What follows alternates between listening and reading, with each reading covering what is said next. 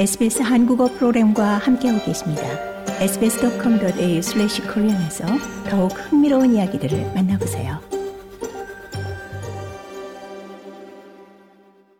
연방 대법원의 판결로 이민 수용소에서의 무기한 구금에서 풀려난 이들을 감시하기 위해 연방 정부가 호주 연방 경찰과 호주 국경 수비대 등 안보 기구에 2억 5,500만 달러를 투자합니다.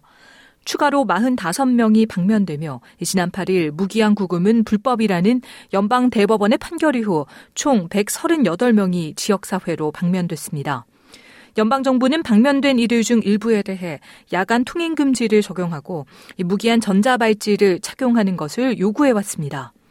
호주 국경수비대가 이미 4명이 비자 조건을 위반했다고 발표하자 이 연방정부는 비자 조건을 위반하는 것을 범죄로 규정하는 새로운 법안의 도입을 준비 중입니다.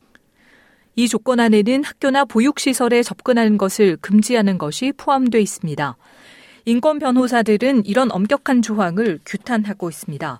클레어 오닐 연방 내무부 장관은 정부의 추가적인 예산 투입으로 호주 국경수비대와 연방경찰 직원들이 비자 조건을 위반하는 이들을 처리할 수 있는 적절한 대비를 할 수 있게 했다라고 말했습니다. So just so you've got clarity about the resourcing, this is a $255 million two-year package, of which $150 million will go to Australia. 오늘 내무부 장관은 재원에 대해 명확히 밝히자면 연간 2억 5,500만 달러로 그중 1억 5천만 달러는 호주 국경수비대에, 8,800만 달러는 호주 연방경찰에 배정된다라며 여기서 사용하는 모델은 호주 국경수비대가 기본적으로 감시의 기능을 수행하고 위반 또는 비자 조건 위반이 발생하는 순간 사건이 호주 연방경찰로 넘어가 이 조사와 기소를 담당하는 것이라고 설명했습니다.